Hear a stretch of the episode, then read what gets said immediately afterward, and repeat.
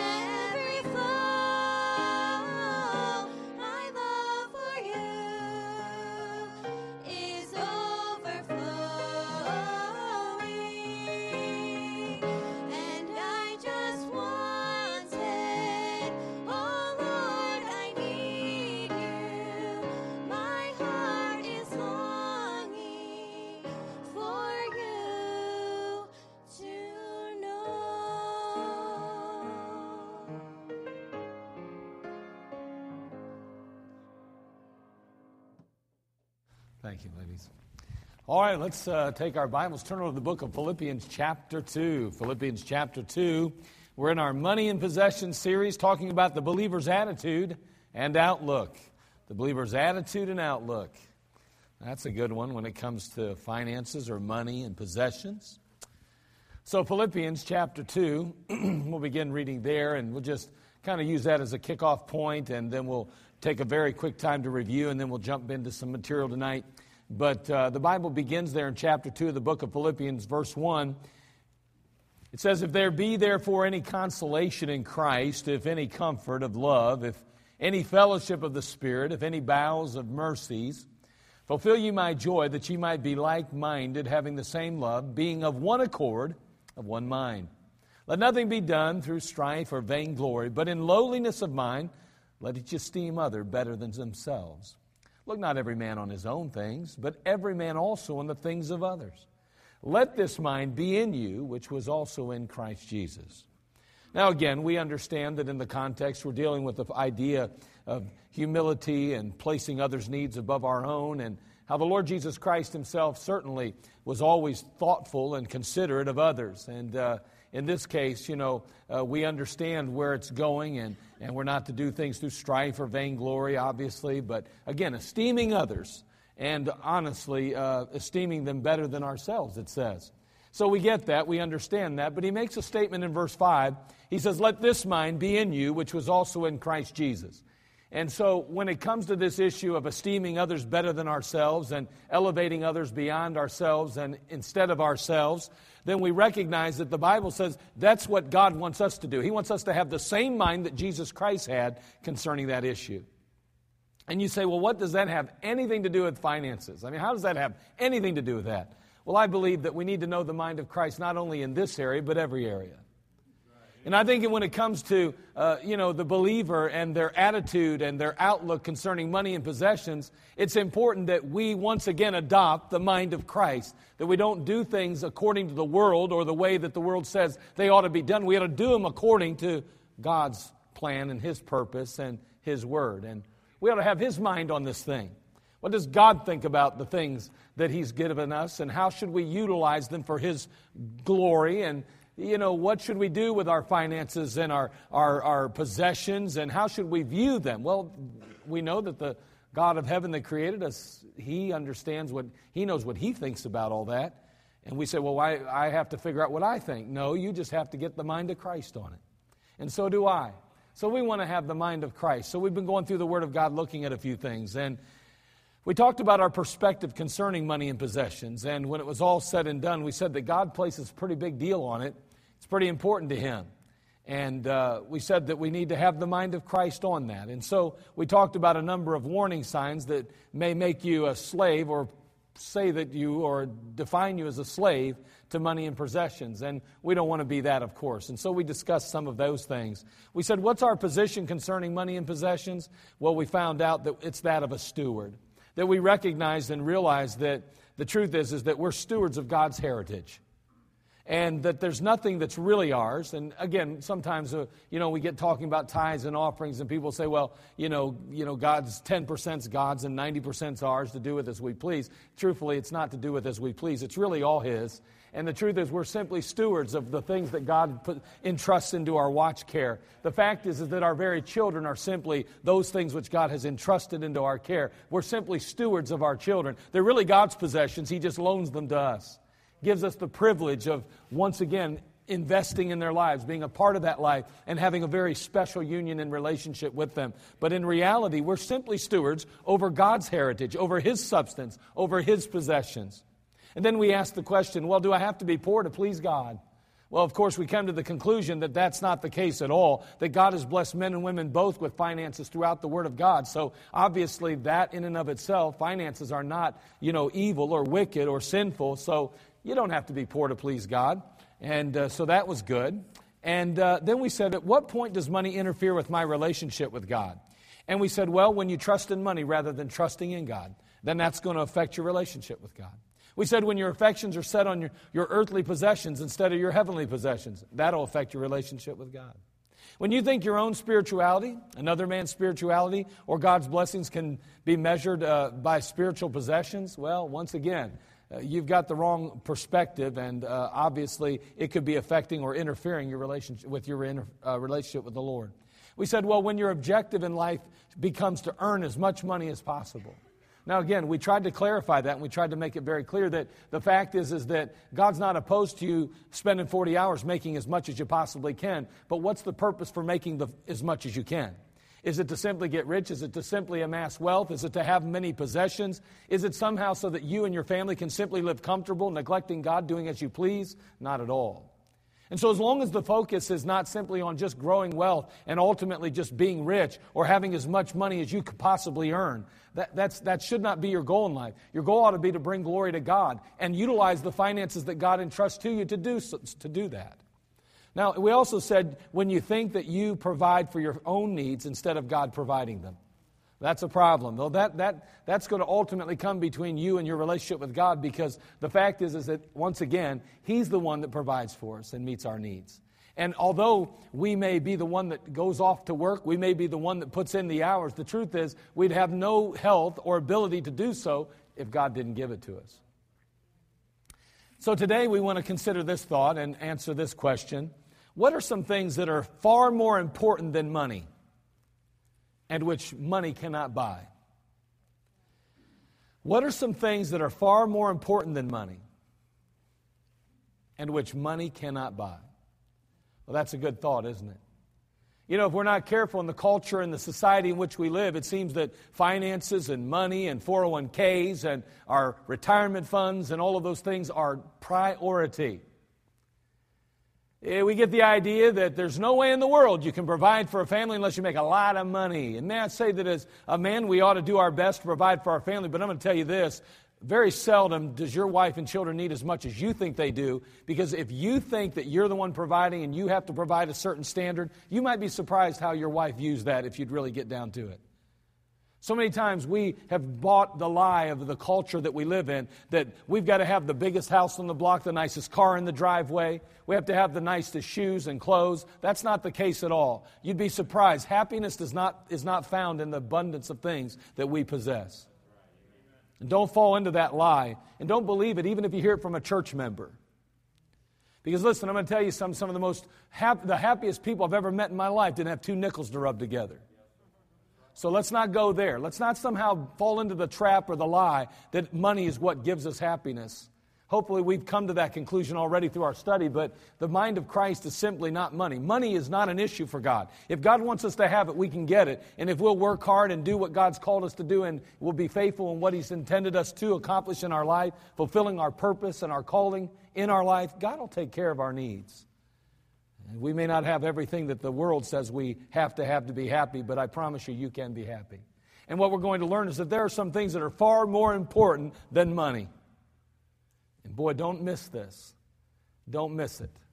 Because it can make the difference between contentment in your life and total chaos and confusion. And so let's have a quick word of prayer and we'll discuss some of these. Father, we love you. We thank you for this time together. Bless us in these next few moments. May we, Father, be privy to and recognize some things that are far more important than actual money or possessions. And Lord, things that money literally cannot buy. Oh, Father, help us to realize that when it's all said and done, there are those things that are more important.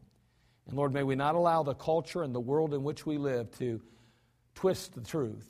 But Lord, may we hold on to it and have your mind concerning this issue. Well, thank you. In Christ's name, amen. All right, first of all, what's something that is uh, far more important than money and which money cannot buy? Well, number one, wisdom. Wisdom. Take your Bible, turn over to the book of Proverbs if you can, and Proverbs 16 16. Proverbs 16 16.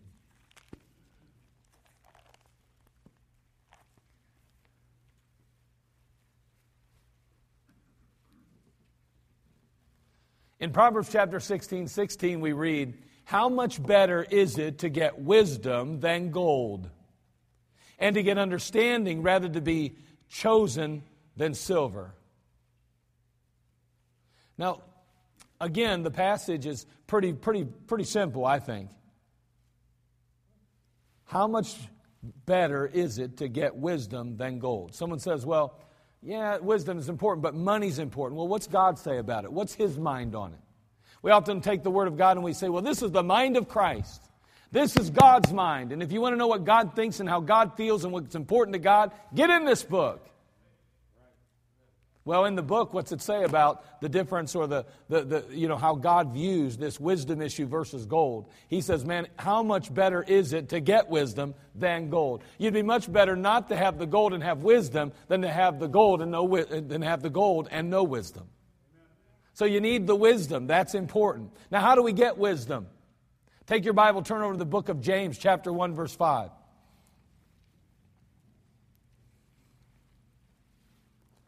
Now, I mean, we're going to just touch on this real quickly, but the fact is, is that we could spend a, a, multiple sermons on this issue of wisdom and gaining it. But the fact is, is that if we know where the, the thoughts and the mind and the, the, the, the understanding of Christ is, we know what he believes and what he thinks is found in the Word of God, then we're obviously going to have to go to the Word, right? I mean, if we want wisdom, we need to have God's mind on it because he, he is wisdom, you know? I mean, He is all of those things. And, and so the truth is, is that if I want to know something and I want to really have wisdom and I know somebody that has wisdom, I'm going to talk to them. I'm going to get their perspective. I'm going to try to understand how they feel about subjects and issues. I want to get their mind on it because if I can adopt that mindset, then I too will have wisdom. Well, you need to think like Christ, and I need to think like Christ. And so we need the Word of God without a doubt. But notice something else that's absolutely necessary and imperative. James 1 5. If any of you lack wisdom, let me ask you, does anybody in the room lack wisdom today? Guilty as charged, you know? Guilty as charged. Boy, I'll tell you what, doesn't life throw some curveballs at us? And you think to yourself, man, what am I going to do? Well, man, I need God's wisdom on this thing. Now, I can run to my dad, and my dad's a pretty wise man. I'm going to be honest with you, very practical. And he's, he's kind of street wise, if you will, not in a bad way. But he, he, he, is, he is a very, very uh, commonsensical person. And boy, I tell you what, you know, common sense and wisdom run really parallel. You know what I mean? And so my dad's a very, very wise man. And, and, and, I, and I'd be wise to seek his counsel and to maybe ask some questions. And there are some others in this room that I could come to and say, man, listen, I'm in a fixer. I've got a situation. Man, I need some wisdom. I want to know, what would you do? How would you handle that? And uh, that'd be wise on my part. However, if I truly want true wisdom, I'm talking about heavenly wisdom, eternal uh, Christ wisdom, I need to ask him. Now, listen, it's easy to go to others sometimes that we know and we'll ask their advice and their opinion. But God says, You know, you come to me, ask me too. You want wisdom. If you lack it, then He goes on to say, If any of you lack wisdom, let him ask of God. Why do we leave God out of the equation? We should never leave him out. He should always be a major factor. He should be the first factor. He should be the first one we go to and say, God, I need wisdom. And he may say, Well, go talk to him. And he may even tell you to do that. He may direct you to wise counsel. The Word of God does that. So he may say, Yes, indeed, check that out or do this. But you might be surprised sometimes how God can handle the problem before you ever even have to ask anyone. And that's a blessing. It's amazing when the Holy Spirit of God speaks to our hearts and drives home the truth or turns us to a passage or helps us to gather or glean some kind of information that just kind of makes it clear. Boom! That's, man, that is of the Lord. That is of the Lord. And man, I'm going to tell you, that's a humbling feeling, but it's awesome when God speaks to our heart and He just reveals the solution. And we go, Thank you, Lord. And we know it was from the heaven above. Well, I'll tell you what, we need to ask God then. And he goes on to say, If any man, if you lack wisdom, let him ask of God that giveth to all men liberally and upbraideth not, and it shall be given him. First of all, we see the source of wisdom. Man, the source of wisdom is God. So if you really want true wisdom, you got to get it from God. You say, Well, I've talked to this person, talked to this person, talked to this person. That's good, maybe. It might be good. Sometimes it's not so good. And by the way, let me just throw a little warning out there. I mean, I just want to I want to really help you here, okay? And I mean that. And I'm not being facetious and I'm not joking around. You would do well to stay off the internet every time you have a problem. Uh, you, you do very well not to go in there and start asking any, as we used to say, Tom, Dick, or Harry, what in the world's going on? And I'm going to tell you something. You do not know the background of the people that are blogging. You don't know the background of the people that are giving you spiritual advice. You don't know the background of anybody on there. You don't know what they look like. You don't know what they are. You don't know who they are. You don't have any clue who you're dealing with. And yet the truth is, is that if we're not careful, the first thing we want to do is Google it. You say, why'd you say it that way? Because that's how they say it on the commercials. You Google it. I'm going to tell you something. Don't Google it. Don't do that. And I'm going to tell you something. It's time we get on, we get, we go, we go, if you want to Google, Google it to God then. Go right to Him. Boy, I tell you what, if any man lack wisdom, let him ask of God. Why? Because God is the source of all real wisdom. This book, this word, this truth. Man, wisdom right here. Google this. The source of wisdom not only that, we see the secret of wisdom. You say, Man, I wish I had some wisdom. Well, the secret is ask. Ask and it shall be given you. Seek and ye shall find. Knock and it shall be opened unto you. God's just saying, Listen, I am the source. I've got the mother lode here. You got to ask, though. Well, I'll tell you, there's something about asking somebody for something when there's a need.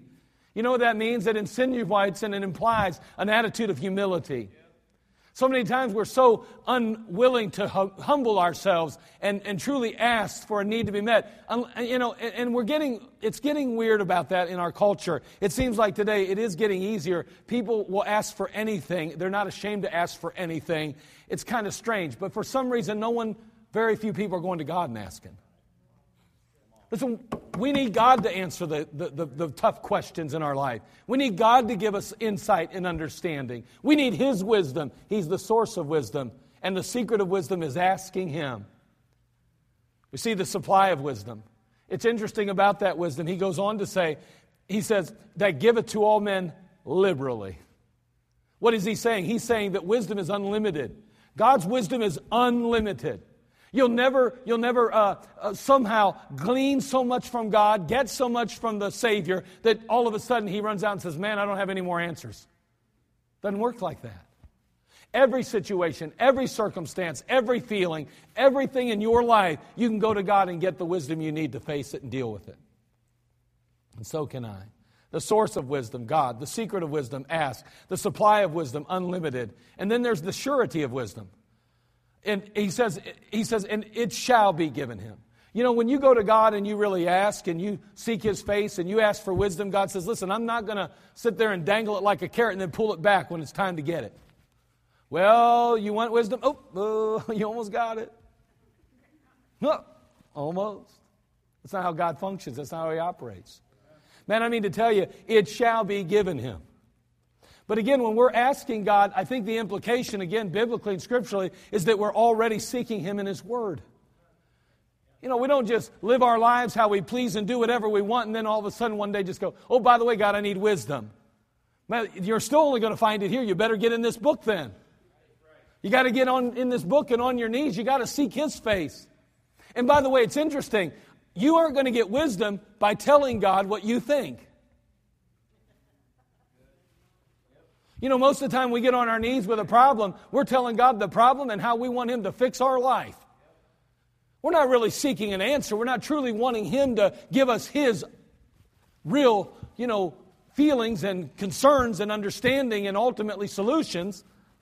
No, we're, we're telling Him what we want Him to do, how we want Him to fix our problems most of the time. I'll tell you what, we do better many times to sit and listen to God, even in prayer and listen to Him through His Word. We see the source of wisdom is God, the secret is asked, the supply is unlimited, and the surety of that wisdom, without a doubt, it's there. And it's there for you and I. So, you know what? Something more valuable than money. You just don't walk out and write a check for wisdom. You don't make up your mind one day that, well, you know what? I need some wisdom, and uh, hmm, I got plenty of money. Let me write a check. Pastor, here's some money to the church. I'm asking for wisdom. Well, I can't give that to you. You're not getting wisdom from me in that sense. Now, if God's given me some kind of wisdom and I can give you some advice based on the wisdom He's given me, that's fine. But in the end, it's got to be God that gives it to you. It can't be me. He's got to do that for you. It's got to be you and God. And if God uses someone as a tool, that's one thing, but recognize and realize where that wisdom came from. It did not come from the person, it came from God who directed you there then. We don't give God enough credit. We're so qu- quick to give people credit. What about the God who put the people in our lives? He deserves the credit. And so, wisdom, boy, you, you, you know, that's much more valuable than money. You can't buy wisdom with money, you can't do it.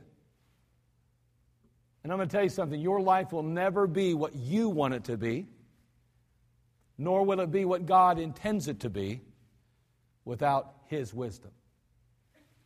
You'll always have something, it'll always be something missing constantly. You need His wisdom. So I don't care how much money you have, you'll never truly be the man of God or the woman of God you ought to be without His wisdom. Number two, What's, what, what are some things that are far more important than money and which money cannot buy? Well, a righteous life. Righteousness or a righteous life. This isn't something we address, nor do we talk about much. Sadly enough, it's something that needs to be addressed more often. it needs to be something that we're very aware of and conscious of each and every day. Look, if you would, in a few verses. Let's turn to Proverbs to begin with. We'll look at two verses there in Proverbs to start with. Proverbs 28 6. Proverbs chapter 28, verse 6.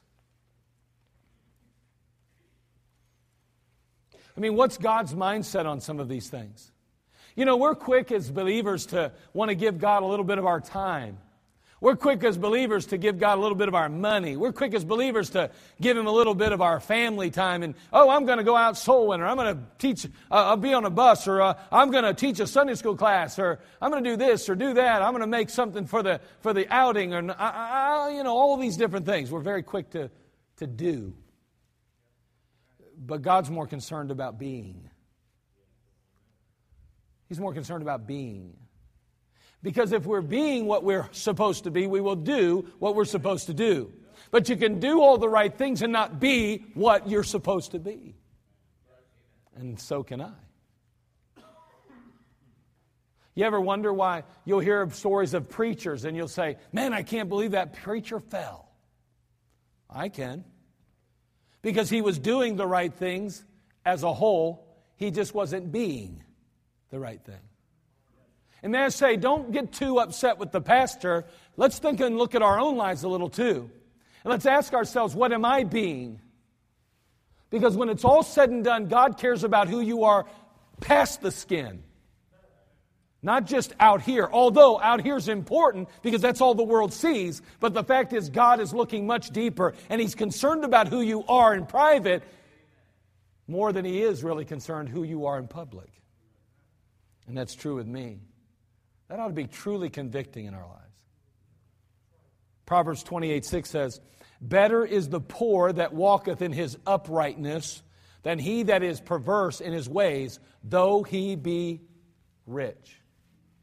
Again, God's making a distinction. He's got a comparison here. Better is the poor that walketh in his uprightness. On one side, we have the poor walking in uprightness. On the other side, he's got him who is perverse in his ways and rich. And God says, Listen, your gold does not impress me a lick. Now, again, there's nothing wrong with having the gold, but there ought to be some uprightness. See, there ought to be uprightness in the life. I mean, you can have both. I don't care what anybody tells you, you can. There are people that have money and also are upright. So that's not the issue. But the point is, there are some things that are far more important than money. Obviously, you can be rich and still lack uprightness, still lack righteousness. Proverbs 16 8. Look at it, 16, chapter 16, verse 8 of Proverbs.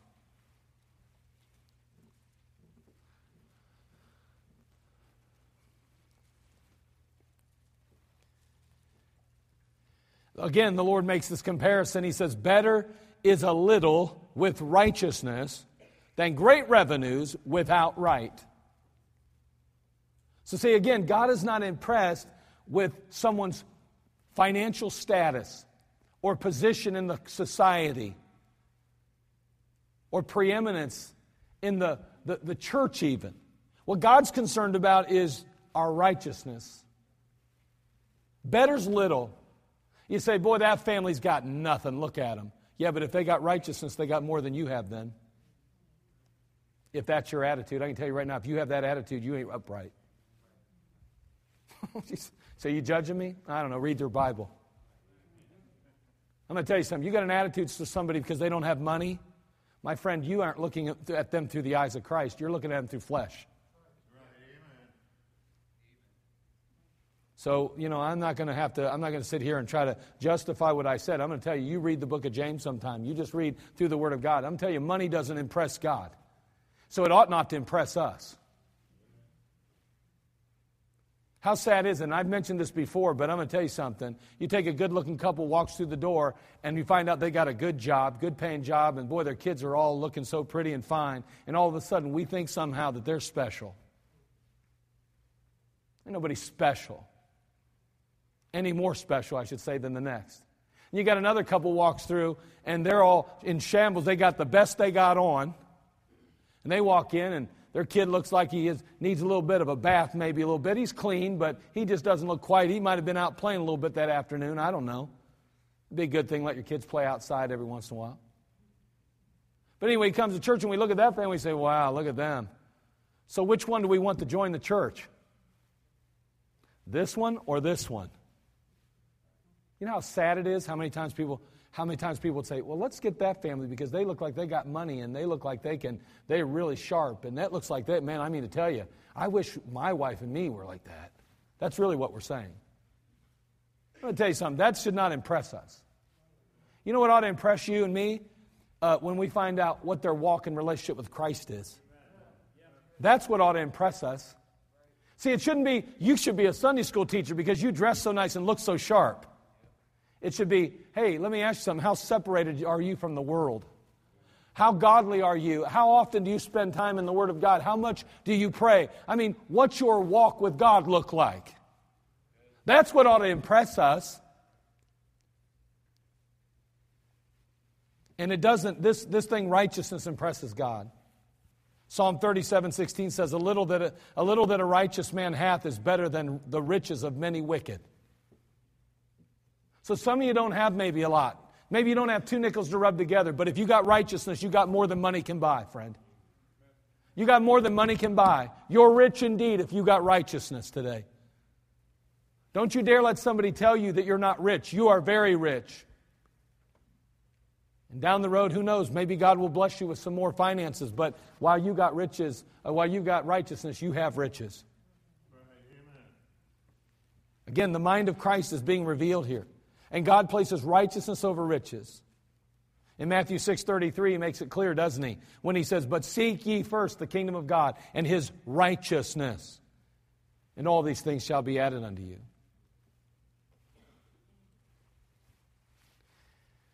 I never told my wife or promised my wife a thing. You know I still don't own a house? Never have. Never promised her a house, but I promised her a home. Let me tell you something. Don't ever think for a minute that you can buy the love of a, of a, a wife or a husband somehow. Now, that, that's something that if you got a wife that loves you, she's going to love you whether you're living in a cardboard box somewhere or whether you're living in Taj Mahal. That's not love. Love is not for sale, not biblical love, not godly love. And if all you've got is someone that loves you for what you provide for them, my friend, you aren't loved at all. Don't buy into the lies. There's some things that money can't buy. Someone says, that's, that's crazy talk. Well, I don't know. I think if you got a good wife, she'll follow you to the end of the earth. I believe it. I don't, if God called you the mission field today and said, I'm going to send you not just to Africa or not just to some third world country, I'm going to send you to the deepest, darkest jungles. You're going to be living in a grass hut. And by the way, most missionaries don't live like that anymore. That ended about 30 years ago. But maybe he says that's where you're going to go. I'm going to tell you something. You got the kind of wife God intends you to have, and she truly loves you the way she ought. She'll say, You know what, honey? I'm following you. We're going. Someone says, No, you can't do that. What about her health? What about this? What about that? Yeah, if you got other issues, then my friend, I'm going to tell you, God's really privy to that as well already. He probably wouldn't have told you to go there if your wife couldn't go there. I'm telling you, though, the attitude is the wife would be like, We're going, and you'd be like, We can't. You got love in your home. You got love. I'm telling you, it's there. It's not what you provide, it's what God has given you, and you ought to thank God for that kind of love. So if you got a good wife or a good husband, my friend, you better thank him. That's something money can't buy either. That's not on the list, but that's a good one. But this thing, seek ye first the kingdom of God. I wonder how many men in this room ought to be in the ministry one day. But how many will allow money to keep them from it. I wonder. What, what do you allow to make your decisions for you? What determines what direction you go in life? There are some things more important than money, and some things money can't buy, and righteousness is one of them. And you will, you will not be right with God if you're not in the center of His, if you're not in His plan. You got to be in His will and then in His plan. So, the righteous life, I, I, it's important. What's your relationship with the Lord today? Let me ask you have you spent time with God this week? How important is it to you what you look at, what you think, what you do, where you go? Do you give it thought? Do you ever ask yourself, God, does this please you, what I'm looking at? Does this please you, what I'm reading? Does this please you what I'm scrolling through? Does it please you what I'm being subjected to right now on the internet? I mean, do you think about things like that as you walk through life, as you go through life? Because righteousness is something that's much more valuable than what you own or possess. Righteousness is so valuable, so important, something money can't buy. Wisdom and righteousness. Number three, you know what? This is a big one. Some of you will understand this one right off the bat. Every once in a while, I, I, never had a problem, ever, ever, ever had a problem with this till recently. I've started to have a few more problems with it. A good night's sleep. You know that something that is far more important than money, which money cannot buy, is a good night's sleep? I don't care how much money you got, you, you can't buy sleep. You can't buy rest. Ecclesiastes 5:12, look at that passage. Man, a good night's sleep. I tell you, I don't know about you, but there ain't nothing like a good night's sleep. Man, you jump in that bed and you just kind of get comfortable, and maybe you don't have a bed, I don't know, but I'd, I'd advise you to get one. It helps with your sleeping. They were telling me out in the Philippines, like I told you, that Brother Lorena, we'll be going out there in uh, February, really, of next year. But like I said, for years, and I, I got to talk to him. I don't know if he changed this since I've been there, but uh, all those fellas that were in the ministry there had to sleep on concrete floors. He didn't want them to have beds. He told me, he said, I don't want them to get comfortable. They'll never leave. And he was sending them out into the jungles, basically, out into the rural areas way out there where there weren't all the amenities that we have here. And he said, Man, if I get them, if they end up having a nice bed to sleep, they're not going to want to go out there and sleep on the ground. So he made them sleep on the concrete. Eight guys in a room, probably about a 12 by 12. All their stuff was in the same room, by the way. You know, we think we got it rough, you know. Anyway, my dad was there. He's, you can hear him. But anyway, it was crazy, wasn't it, Dad? It was crazy. Yeah, it was nuts, man. And, uh, you know, I, I think it'd be, uh, boy, it'd be good for us, I think, sometimes. But anyway, Ecclesiastes 5.12, not for me anymore, but for you. you can sleep on the floor. I, will stay in the bed. But anyway, it'd be good for some of you, okay? But anyway, not me. At least for the young guys, right? These young guys could handle it. They, they got you know, they're tough, they're strong. Okay, so a good night's sleep. It says in Ecclesiastes 5:12, "The sleep of a laboring man is sweet, whether he eat little or much, but the abundance of the rich will not suffer him to sleep." Isn't that an amazing passage? I mean, really, God addresses these things. Sometimes we think, boy, this book's so archaic, it's so old, it's so outdated, so antiquated. What? It's very practical. Mean, look at it. The sleep of a laboring man is sweet, whether he eat little or much. I think what he's implying is that you may not have two nickels to rub together. You may not be able to go buy the triple cheese. You got to stick with the dollar menu. But boy, I'll tell you what, that sleep's sweet. But you could have all the money in the world and still not have rest at night. You can't buy it. You can't buy it. There's some things more important than money, amen? How many of you, at times in your lives, maybe would have been glad to give a hundred bucks to get a good night's sleep? I'm not just talking about at a hotel. I'm talking about just to sleep well for, say, eight hours straight for once. I know someone says, well, that's no problem. Hey, praise the Lord. You thank God for that. You thank God for that. There may come a day you won't be able to rest like that anymore. The one that I talk to so many people, they pop up at 2 in the morning and they can't sleep. And they're up the rest of the night. I'll tell you something. You thank God for that rest because that's something money can't buy. That's a blessing from God. And if you are popping up at 2 in the morning and you can't get back to sleep, don't be angry at God either. Just say, Lord, you got to be teaching me something and help show me something while I'm up. Give me some wisdom. I need it. And maybe let me fall back asleep when I'm reading your word. I don't know. But you got to, you, you know, do the best you can. Enjoy that while you got it. Let me tell you, it's sweet, it's, it's a blessing. But money can't purchase it, can't procure it. Well, we're out of time. Those are just three things so far that we've shared that honestly are far more important than money wisdom, a righteous life, and a good night's sleep. Those three things, I'll tell you what, those are more important than money, more valuable than money, and you can't buy them.